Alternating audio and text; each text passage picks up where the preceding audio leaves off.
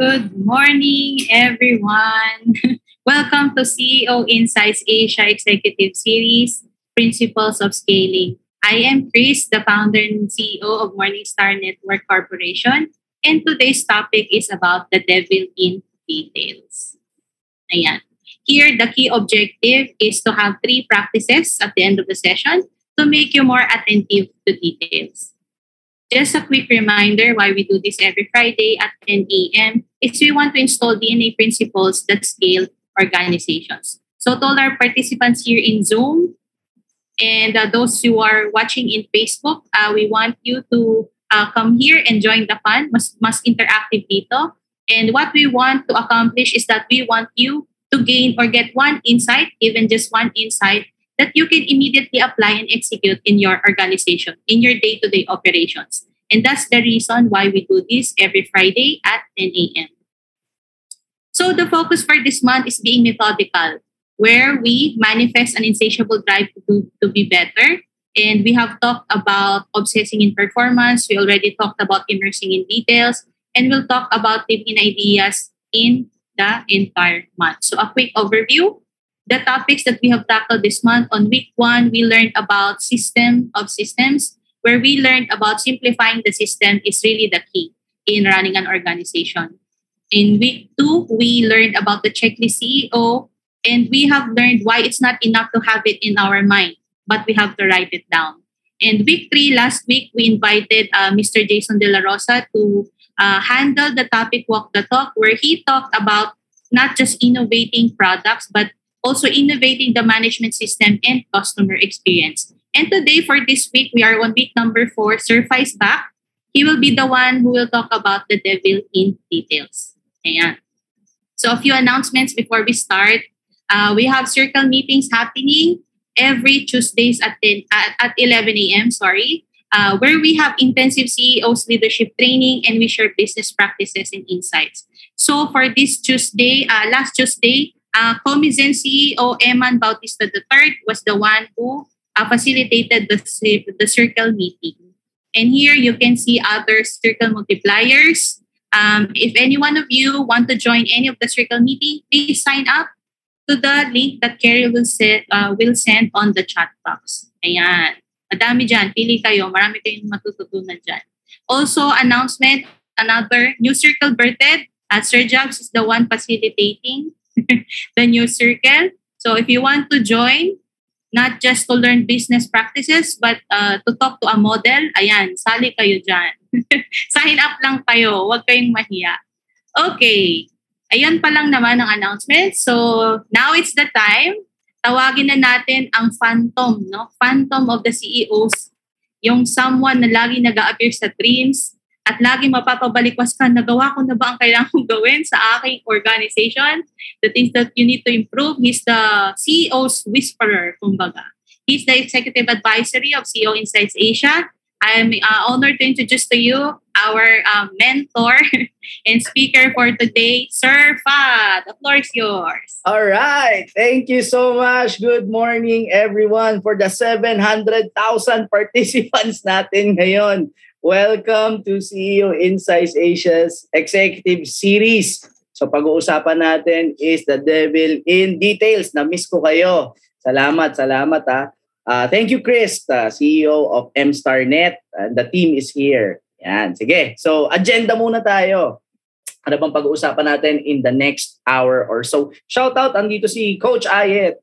Ayan, sige. Yoo-hoo, so, thank Ayet, you, thank you. Good morning. Tatanungin ha sa conversation starter natin. So we'll we'll always start with a, an engagement with the participants. So mga nanonood sa Facebook, maraming salamat. But please, if you can join us uh, dito sa Zoom, mas maganda. Yan. So after the conversation on the uh, a quick question, we'll define what we mean when we say someone is uh, attentive to detail or someone is detail oriented.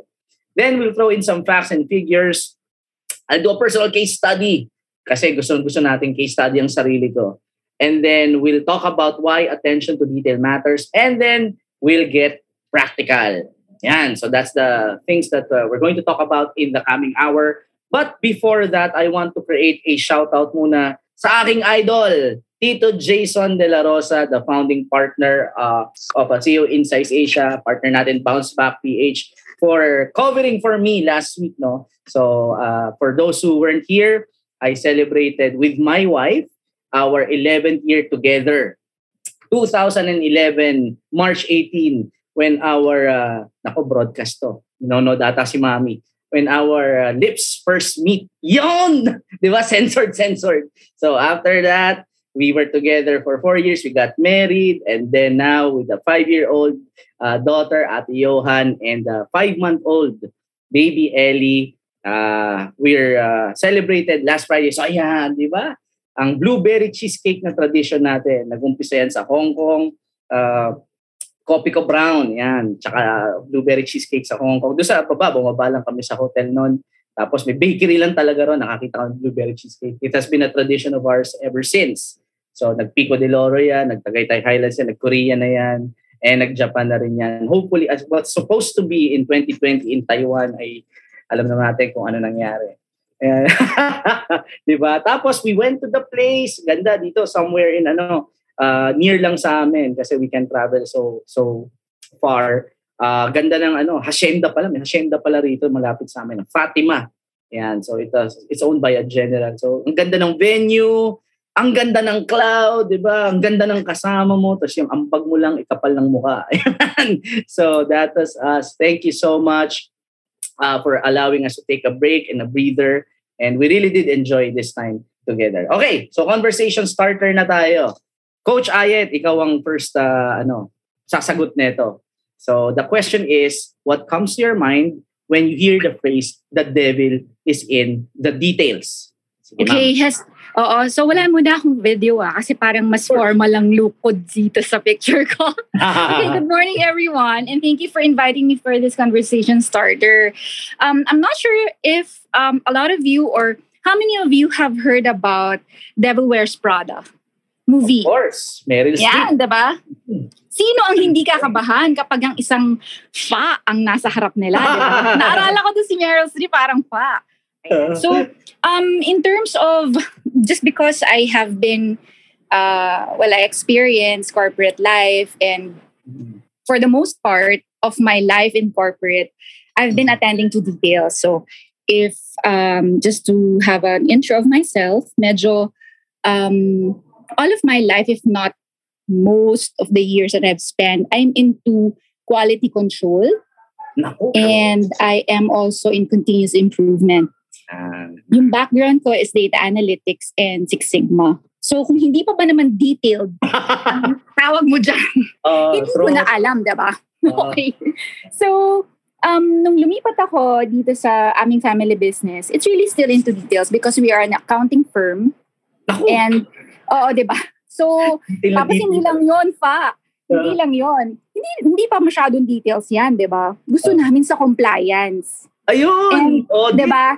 So sobrang, sobrang, sobrang calibrated ako in terms of the uh, mission and vision. And there is really, sobrang kahit konti lang, mm-hmm. mainit yung mga mata ko sa, what's your story about? Mm-hmm. Can you give me the backbone of that story? Kasi hindi pwedeng may mamimiss ka eh. And um, it's easy. It's easy to actually storytell to your mm to your people or even to yourself na mm. hindi, they were doing okay. Nah. But in actuality, ah. um, pwedeng glitch lang siya sa system, di ba? Pwedeng, okay, we are at all at an all-time high at right uh, at the moment. Pero the question is, how do you sustain? So, yeah. if you're not into details, mm. medyo um, mm. meron kang pwedeng ma-miss. Mm-hmm. And um, when I hear this phrase, it's really more of, it is how you want yourself presented, especially if you are in front of an investor. Yeah. And uh, ano yan ah, um, medyo equal ito sa integrity. Mm-hmm. Yan. Th- this is what I have in mind ano, pa, and everybody. Um, yeah. we can we can all have stories, mm-hmm. but we can go straight to the facts as well. So, uh, so if, oo, di ba, parang what's using you?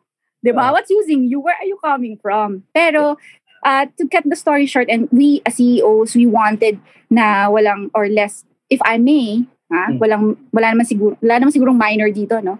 If I may, we, we stop the BS right there. Yes. Tapos we go straight to the ball, Yeah. ball game, 'di ba?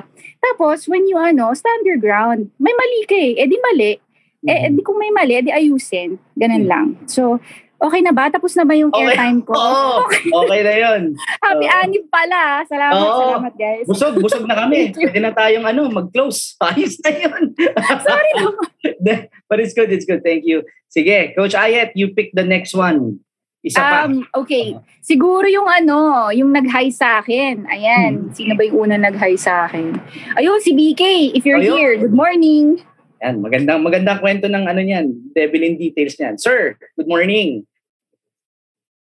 Pwede ka ba? Good morning. Yan. Good morning, good morning.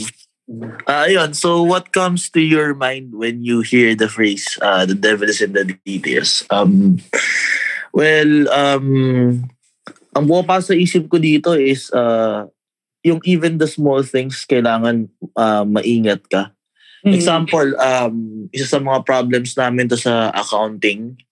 Oo. Um, actually, hindi accounting, sorry. Um, the whole aspect of finance, accounting, procurement, and even logistics, no? Mhm. Uh, we we believe that um, uh, kailangan naming, uh, we, we call it, ano eh, nakuha namin sa good to great, yung squiggly things Yan. na kahit pangit yung data, kailangan mo ipakita yan sa amin eh. Kahit alam mong sisimangot kami ni Ses, Oo. pakita mo sa amin yung data. Oo. Bakit? Kasi kapag bulag kami sa data, hindi kami makakapag-create ng ano ng uh, uh, data-driven decisions. Yes. And eh, yun yun talaga eh, no? Um kunwari merong minor mi- minor mistake sa data, Mhm. apektado yung decision mo eh. The, uh, the more na updated ka, the more na na mas aware ka sa kung ano nangyayari sa business, even to the smallest detail, Yeah, yeah. mas mabilis ka makakapag-pivot. True. Kasi um actually nakuha ko to dun sa ano sa isang partner natin no sa Seller Sub. Kasi sabi niya na how you so, um dalawa lang yung way on how to solve problems. Mm. Pwede ka maging reactive, pwede ka maging predictive. Piliin mo na lang kung ano yung trip mo. yeah. Diba? yung sabi niya sa akin eh. Sabi niya, Bigay, kung trip mo maging bombero, okay lang. Fire na lang fight. kita ng uniform next na balik ko dito. Pero yeah, yeah, yeah. That's it. That's it. Anyway, thank you. Good morning. Thank you, Good Mabayat. Oo. Sige, sige. Okay na. Parang di na, na ako talaga kailangan dito. Busog na tayo eh. So I just add a few commentaries lang dun sa mga sinabi na. Devil is in detail. So let's create first uh, a background of the sources of the inspiration of this deck. No? Yan, ito yung mga books na nabasa natin that inspired us to come up with this session. Insane is Simple by Ken Segal. So the obsession that drives Apple success, I guess alam naman natin when it comes to si SJ, si Steve Jobs, he's very keen on details. And so si Ken Segal is uh, the guy who named the iMac yan, back in the 97. So he's accredited for that. And um, Decoding Greatness, si Ron Friedman. You the funny thing is, I, I, I read books, um, usually ng mga written by uh, authors who became professors of Harvard, of uh, Stanford, And pagka nakita ko yung pangalan nila, hanapin ko lang yung other books nila. So yun yung mga binabasa ko. To my detriment, kasi ang dami palang magandang books. Like Ron Friedman is not well known compared to Jim Collins or Jerry Porras. You know, but there are a lot of good books. No? So Decoding Greatness is one book I recommend you to read. Hindi man masyadong kilala kagaya nila Ram Charan, nila Gary Hamel, yung authors. This one book that uh, you want to read. Okay. So with that, let's define what we mean when we say someone is attentive to detail or someone is detail-oriented. Ito yung pinakamagandang definition na nakuha ko. It's the thoroughness in accomplishing a task through concern. May care. Di ba? May concern for all. Not some, not many, not few, not almost all, but all the areas involved. And paki-chat naman yung uh, highlighted and underlined words. Yan, paki-chat para ano tayo, may interaction tayo. Yan, no matter how small.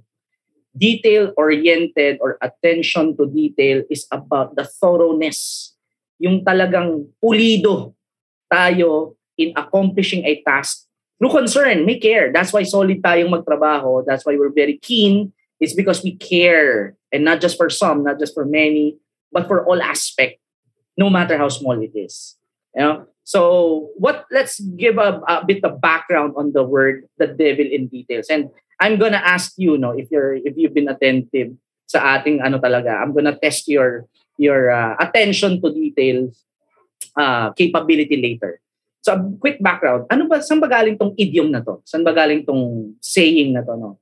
Uh, actually, it's not the correct uh, idiom, the devil is in the details. It was Ludwig Mies van der Rohe. I don't know. Please, kayo na lang kung kilala niyo siya. Paki-pronounce ang maayos yung pangalan niya. But he's a German-American architect. And, uy, malapit na mag-birthday, no? March 27. Um, he was the guy who was credited for the phrase, God is in the details. And he was saying na be truthful in all aspect. Kasi he's an architect.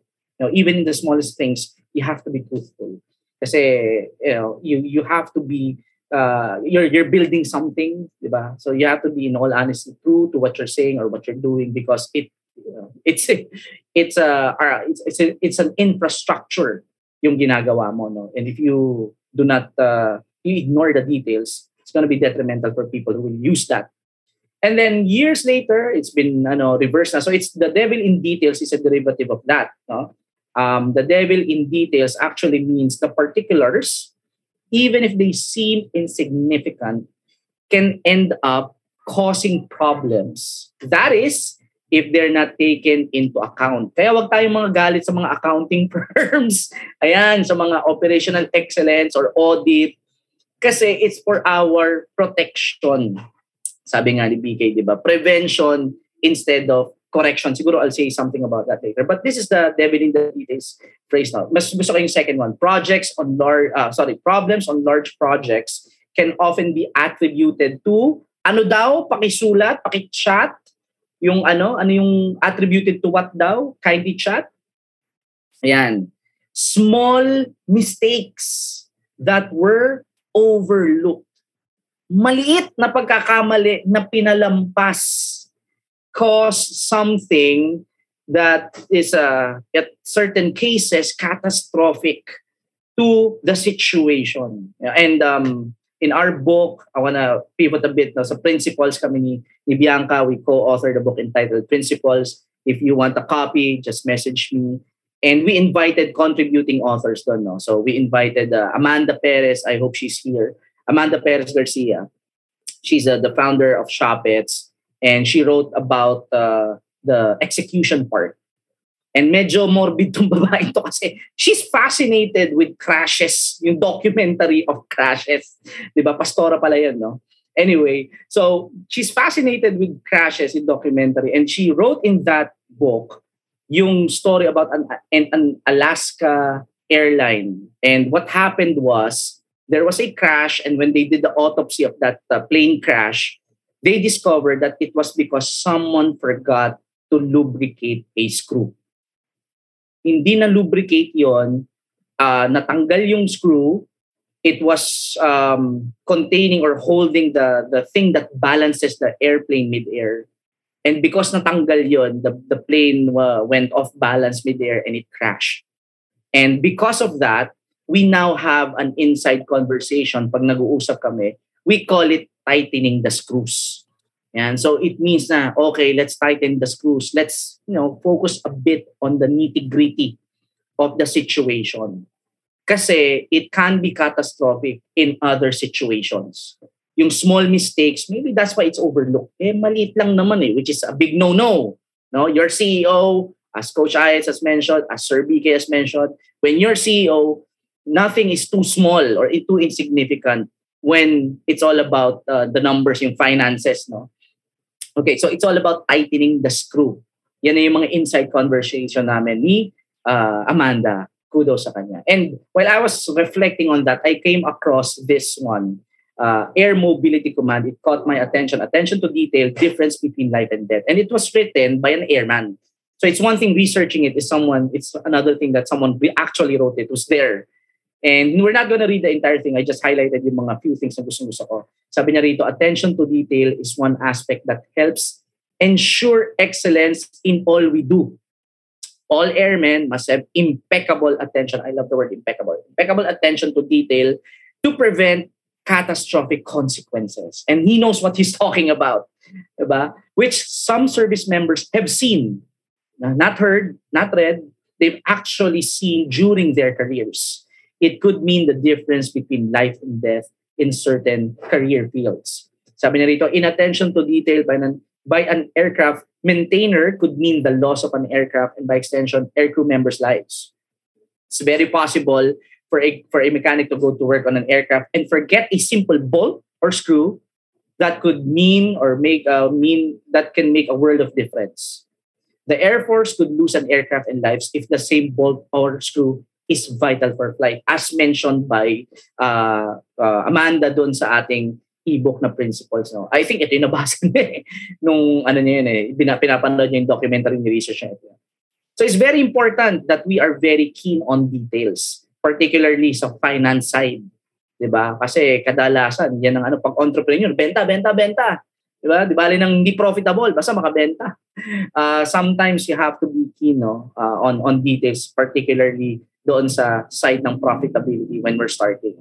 Okay? So it's too morbid, 'di ba? Baka may how can we apply this in our day-to-day life? Doon na lang tayo sa mga kontrata. If you're buying condo, you're buying a car, 'di ba? You you've heard the phrase, read the fine print does that mean, basahin natin yung kontrata.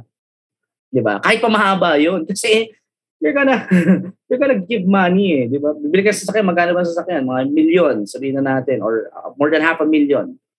You're gonna give that and then you just gloss over the contract? Mahirap yun. Di ba? Tapos pagka nagkaroon ng problema, hindi pala insured yung, yung condo mo o yung bahay mo, tapos nagka-problema, ay, hindi ko, ano, hindi ko alam na ganun pala yun. Eh, ba't hindi mo binasa? Hindi, it's not gonna fly. Di ba? We, we gave you the contract. It's there. You could have asked questions. You could have refined it. But you didn't. And you can't blame others. But, you know, you look in the mirror and say, on you. Now, as CEO, it goes the same way. The, the principle says the same. Di ba?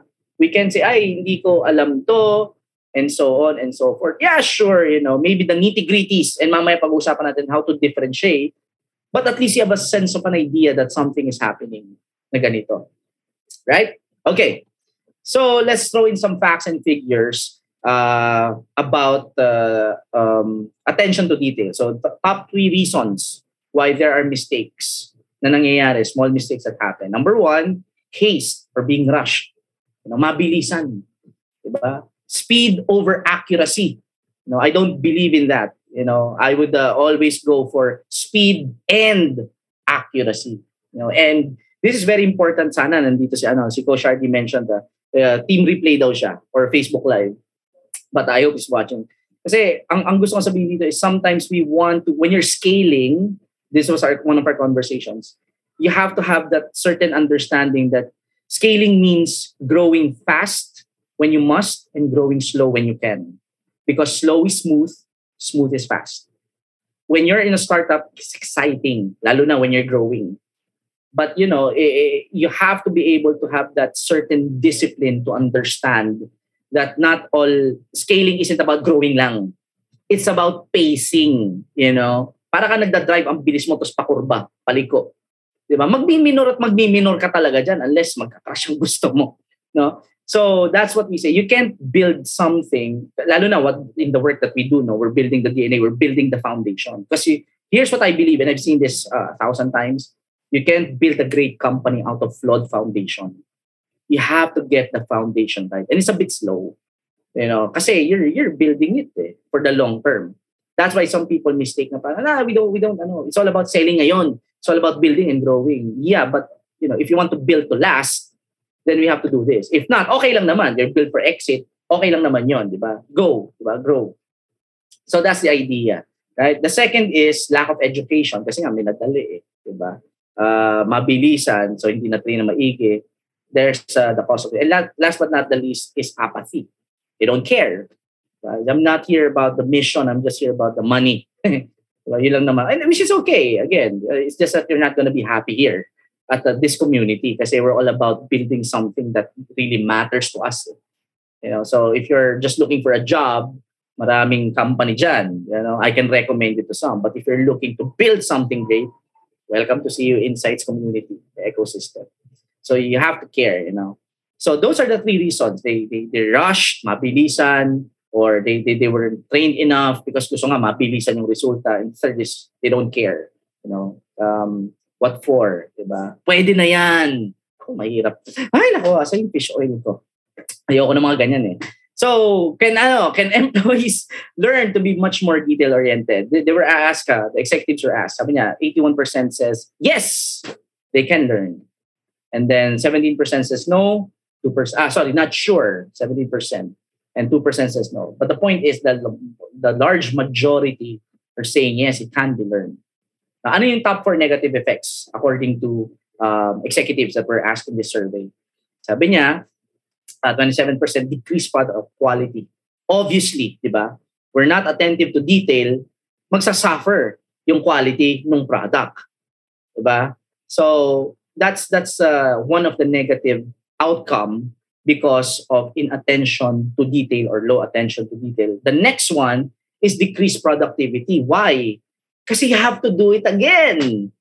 And or you'll spend the time communicating to the customer, explaining, diba? instead of us strategizing for how to get better and improve, we're spending our time pacifying a customer. Sayang yung oras. Bakit? Kasi, di ba, palpak eh. Ganon. So, uulitin natin siya. And the third one is decrease employee morale. Bakit? Kasi what? I have to do it again because someone didn't focus on the details, didn't get their job right. Come on. Sino ba naman ang gaganahan nun, di ba? Nauulitin na naman namin to.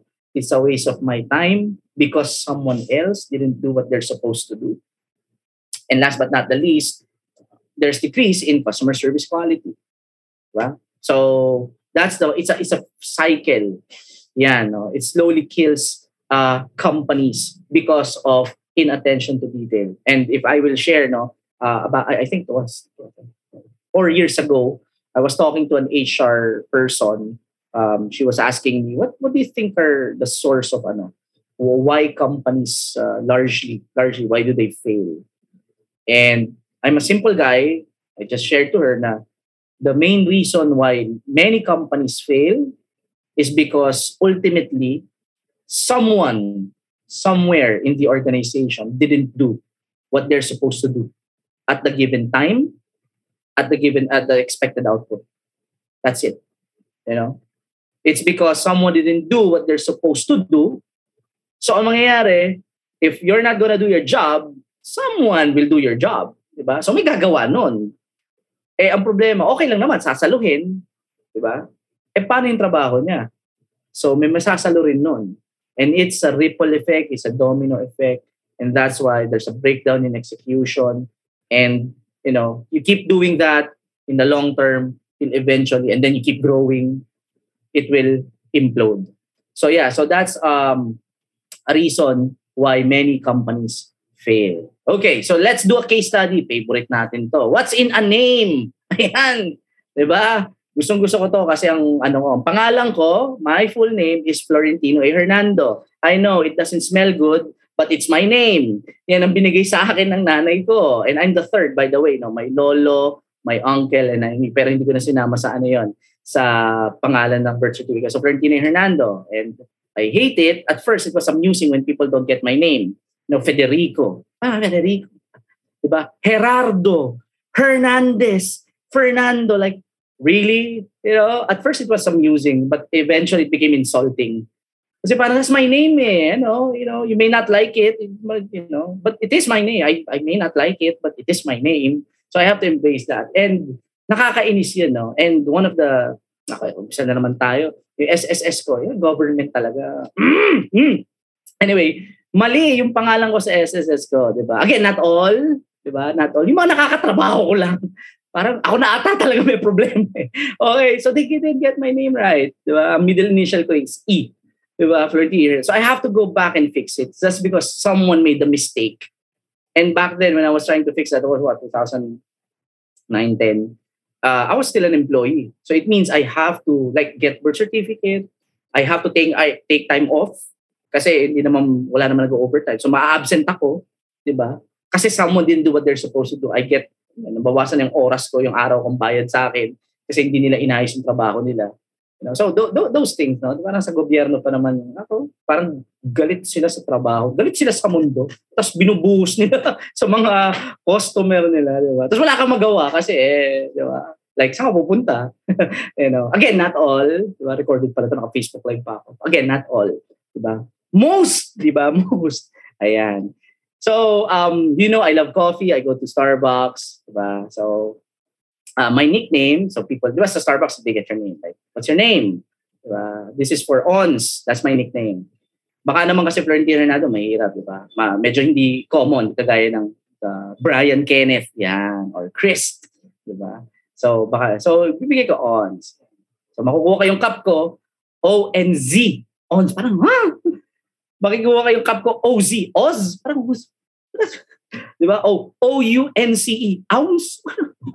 really? It's like ons. O-N-S. Ons. Di ba? So, th- those are, those are the, the, the little things. Remember that, the, parang, the, name is uh, the, the sweetest song a person can hear. Di ba? you get, you're getting your name right. And so eventually na, yeah, I'll use my initials na lang, Fa. You know, Fa. Siguro naman, di ba? Tapos sasabihin ko pa, Fa. F-A-H, Fa. Para ma makuha nila, no? Yan. So kay, kayo na lang, ano, kalma. Sorry na. Sorry na. Okay. Kayo na lang maghusga. Okay? Fa. Ito. Fee. Take note, ah. Pre-pandemic ito. Di ba? Wala pang mask fee. Uh, ito isa, oh, maganda. Smile, fe. F-A-A, fe. Diba? Kaya sinusulat ko ito kagabi. High blood talaga ako rito. Oh, ito. Fa. Fa. Ayoko na, ayoko na. Diba?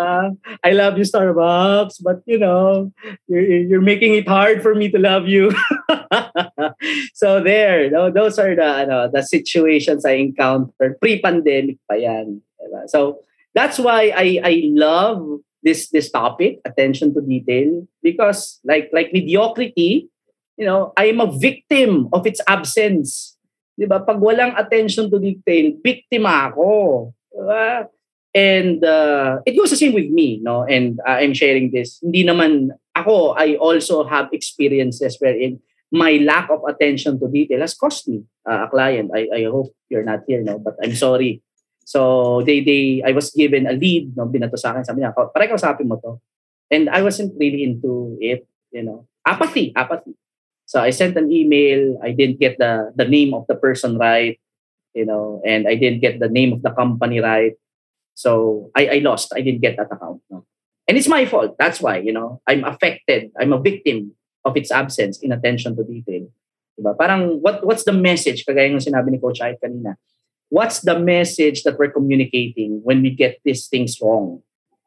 Now, how can I trust you? You know, you're expecting what? Uh, hundreds of thousands or millions of projects and engagement and you can't get this simple thing right. Diba? So, how can I trust you with that if you can even get my name? right? So, that's the message we're communicating if we don't get the names right, it's a proposal, the title, the position, ano pa ba? Uh, spelling, grammar. So that's the reason why we're very, we have to be very keen on details because we are victim of its absence. On the contrary, diba, we're also benefit from its presence.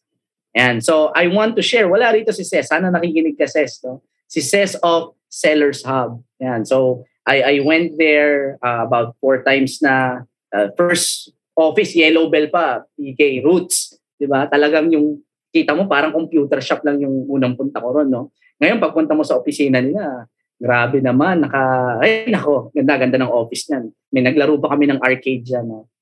And uh, when I was invited there, uh, may katsawang kasi kami niyan eh, you know, with, with, with the, the people I work with, laging, oh, pakape na lang ako, ganyan. Sabi, ay, thank you, sir, ah. Oh, coffee lang tayo. Alam mo naman ako, madali akong kausap eh. So when I went there, uh, sabi ko kay, kay Ses, oh, kape ha, kalimutan, you know, it's, a, it's, a, it's an inside joke. So I went there, inaputan ako ng venti na Starbucks, di ba? Tapos, nung ininom ko, I'm expecting brewed coffee because, you know, when you say Starbucks, it's brewed coffee. They got me not only the name right, di ba? But also caramel macchiato, which is, yun lang ang iniinom ko pagka umorder ako sa Starbucks. It's always caramel macchiato. You know, I don't do frap, I don't do others. You know, pag binibigyan akong brewed, sure. But pero ako orders always caramel macchiato. So sabi ko kay sis, sis, di ko sinabi sa'yo to ah. Ba't mo nalaman na caramel macchiato ang iniinom? Sabi niya, ay sir, the, the keyword dito, ah, and that's the first time I learned of the word. Sabi niya, ay sir, in-stock ko yung page mo.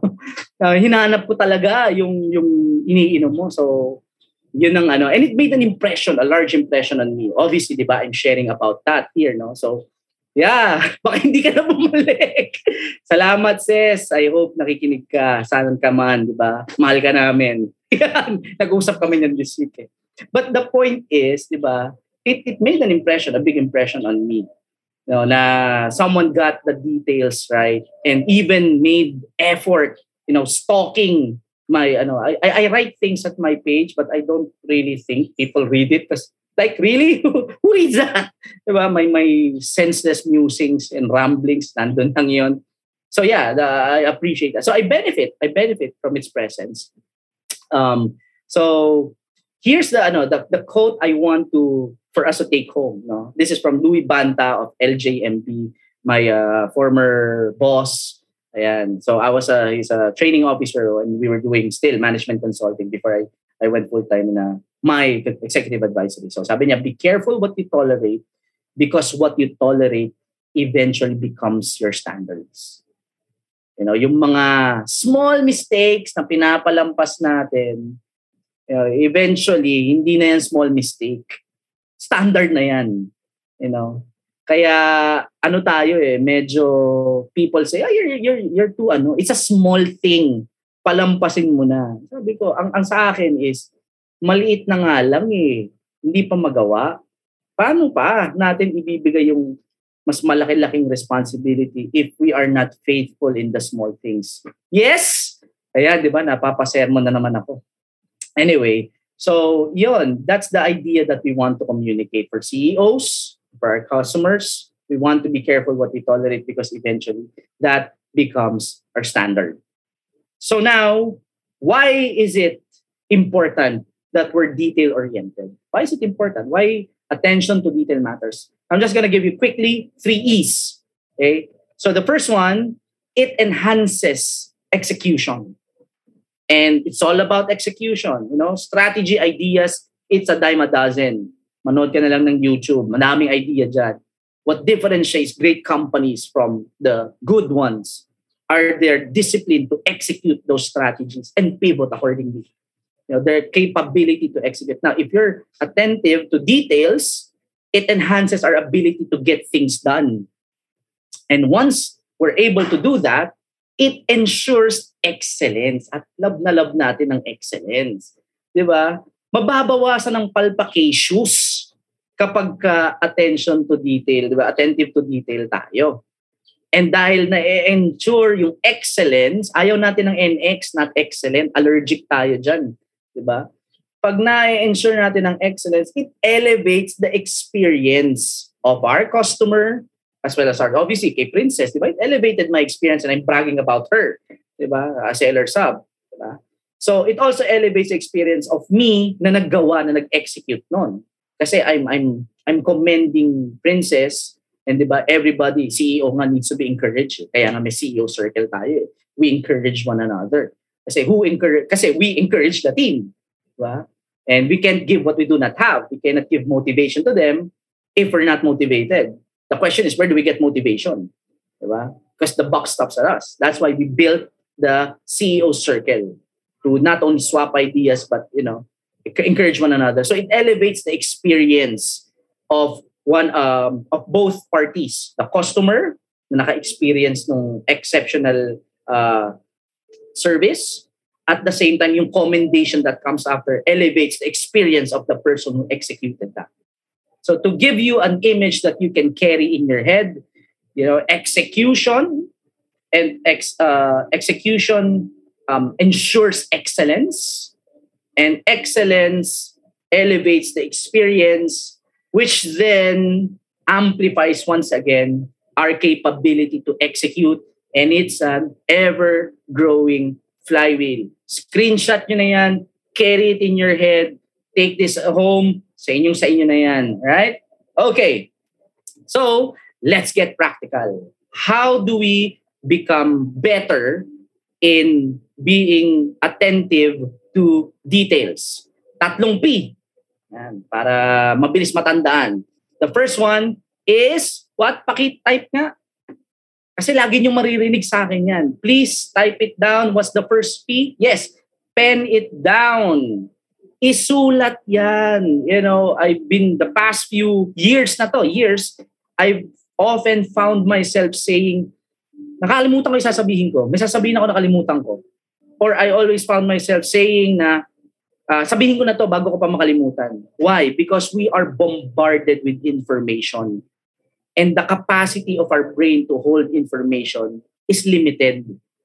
Kaya sa sobrang bilis na nangyayari ngayon, mabilis na tayong, we can't absorb all information. So we have to pen it down. And it is a habit of mine. So uh, while I'm driving or I'm sitting and watching Johan play, yan, sa mga outings na, you know, casual lang. I'm still processing. Hindi ako normal eh. Sorry ah. So I'm still processing information and sometimes I have an information in my head. Baka mawala. Sabihin ko kay Tidoy, Mami, may scratch ka ba dyan? Or kakalkal ako sa wallet ko, baka may resibo ako doon. Tapos manghiram ako ng ballpen sa sulat ko. Kasi makakalimutan ko yun. You know, we have to pen it down. You know, write down the idea. Now, sabi nila, may phone naman eh. Di ba? Isulat mo sa phone. Actually, according to the decoding to greatness, no, this is from Ron Friedman. Uh, Friedman. In, inside the book, there's a study by Daniel Oppenheimer. Si Daniel Oppen, Oppenheimer is a, a UCLA professor from Princeton. And he conducted a study and found that we're far better at absorbing information we've written by hand. No? It's because writing is slower than typing. So mas na-absorb natin ng information natin pag sinusulat natin yon uh, with compared with the gadget, with the typing. Why? It's because it's slower than typing. Now, here's the key. That limitation, that slowness, forces us to think harder and require us to decide what information is essential and what we can safely include. It forces us to really think kasi mabagal nga magsulat, hindi kagaya type, type, type ka lang. You know, plus, you know, uh, sa typing, you're, you're, you're, ano eh, it's like the finger. It's, it's, it's, you know, just pressing. But when you're writing, it's a hand coordination and you're forced to really write down what you want. It forces us to think harder. And here's the key principle. We learn best when we're forced to think. Increased effort leads to deeper learning. Increase in effort leads to deeper learning, and deeper learning accelerates performance. So that's why when people work with me, they say, you know, I'm better. I always get better when I have encounter with you. It's because I force people to think. You know, they're learning a lot because I force them to think. And here's the evidence. So let me share. Ayan, di ba? So this is the CEO, si Chris. I, so this is one of our sessions. Hindi ko na bilang gito. I want this to be a surprise. Ayan. So si Chris is forced to think. Ayan. Ang latest victim natin, ayan. si RD na wala ngayon. So, RD, di ba? Congratulations. So, that's RD this happened last Wednesday.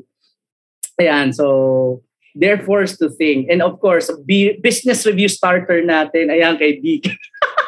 napaagang pag-maintenance.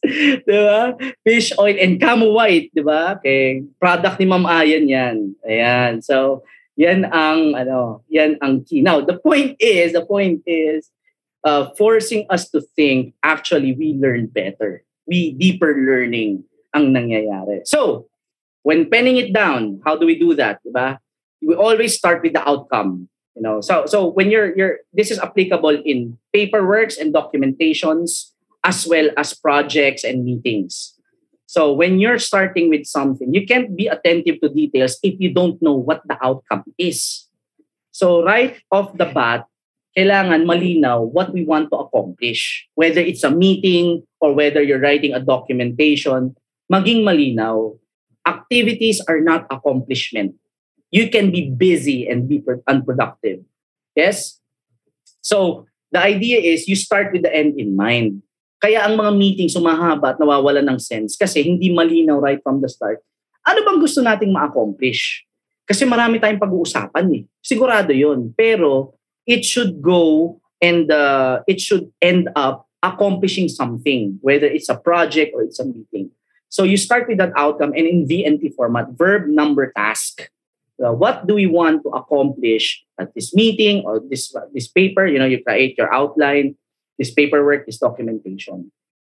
Because and when I do this, uh, as I mentioned, when I when I was preparing for my deck, na, napapansin ko na naliligaw ako ng mga kasi ang dami kong gustong sabihin. Pero I always go back to the objective. Ano ba ang end game? That's why we remind everyone always at the start of this session, the purpose is to install DNA principles that scale organization. Something that you can immediately apply to your organization. Every Friday, 10 a.m., we remind you that this is the reason why we're doing this. You can take one idea that you can immediately, the keyword is immediately, immediately apply your organization. So you write down the outline after coming up with an outcome. And then ito lang naman, usually ang ginagamit ko, if you read, the, oh, sorry, if you go back the past messages that I've created, it always, umiikot yan, merong what, you know, may definition to create alignment. Kasi mahirap mag-uusap ako, magsasalita ako ito, hindi naman pala iisang diksyonaryo natin, no?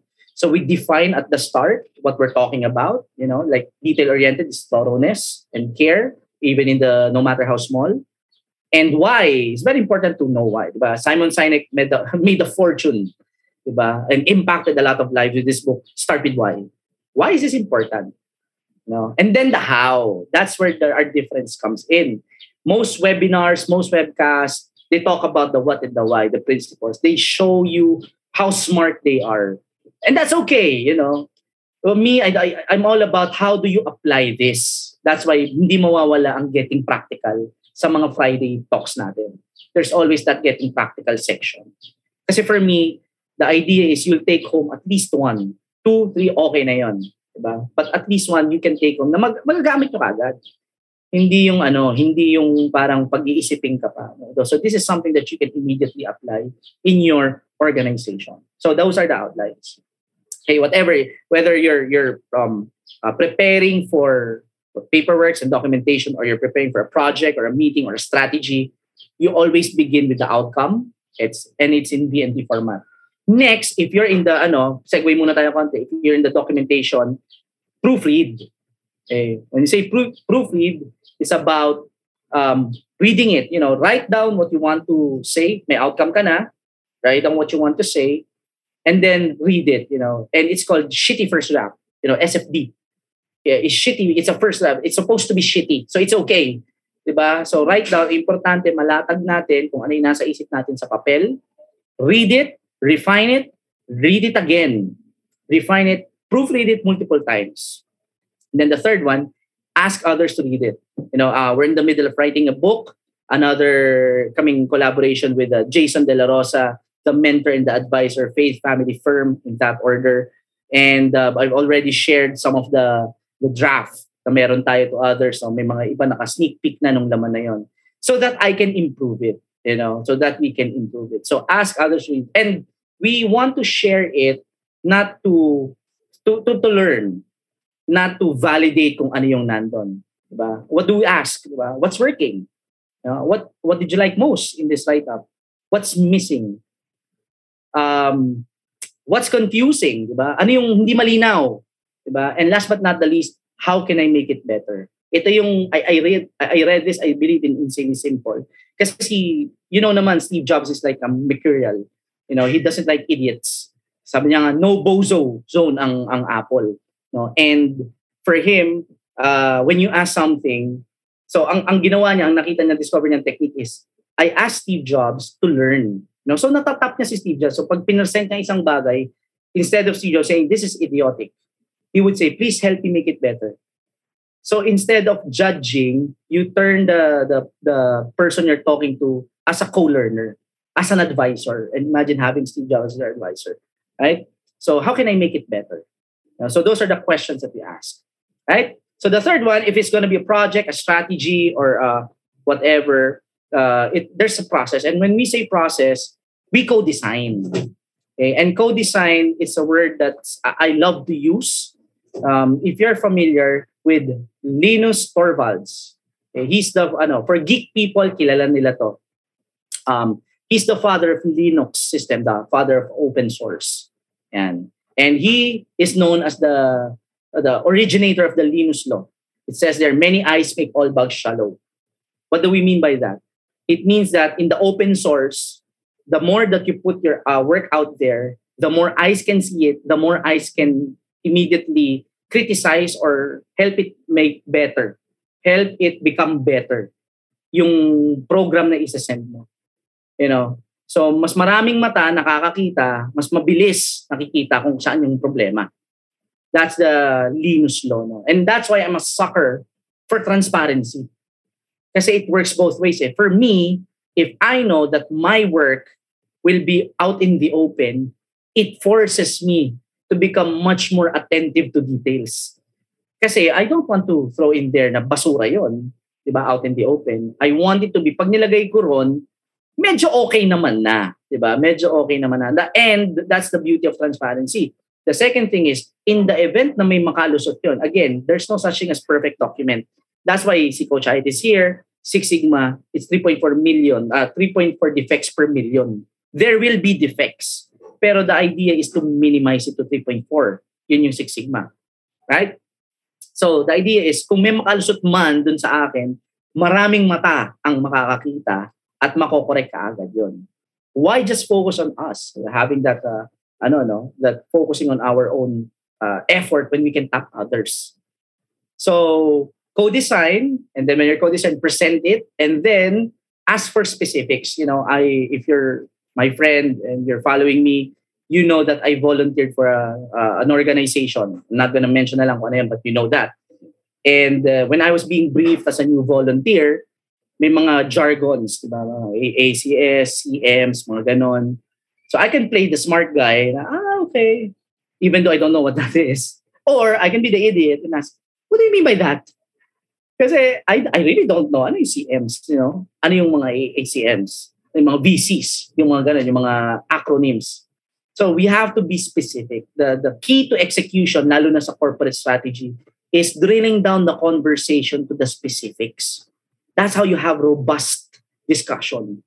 You know, para malinaw talaga, hindi pwedeng, ah, we're gonna accomplish this next month or in two months' time. No, when in two months' time? Diba?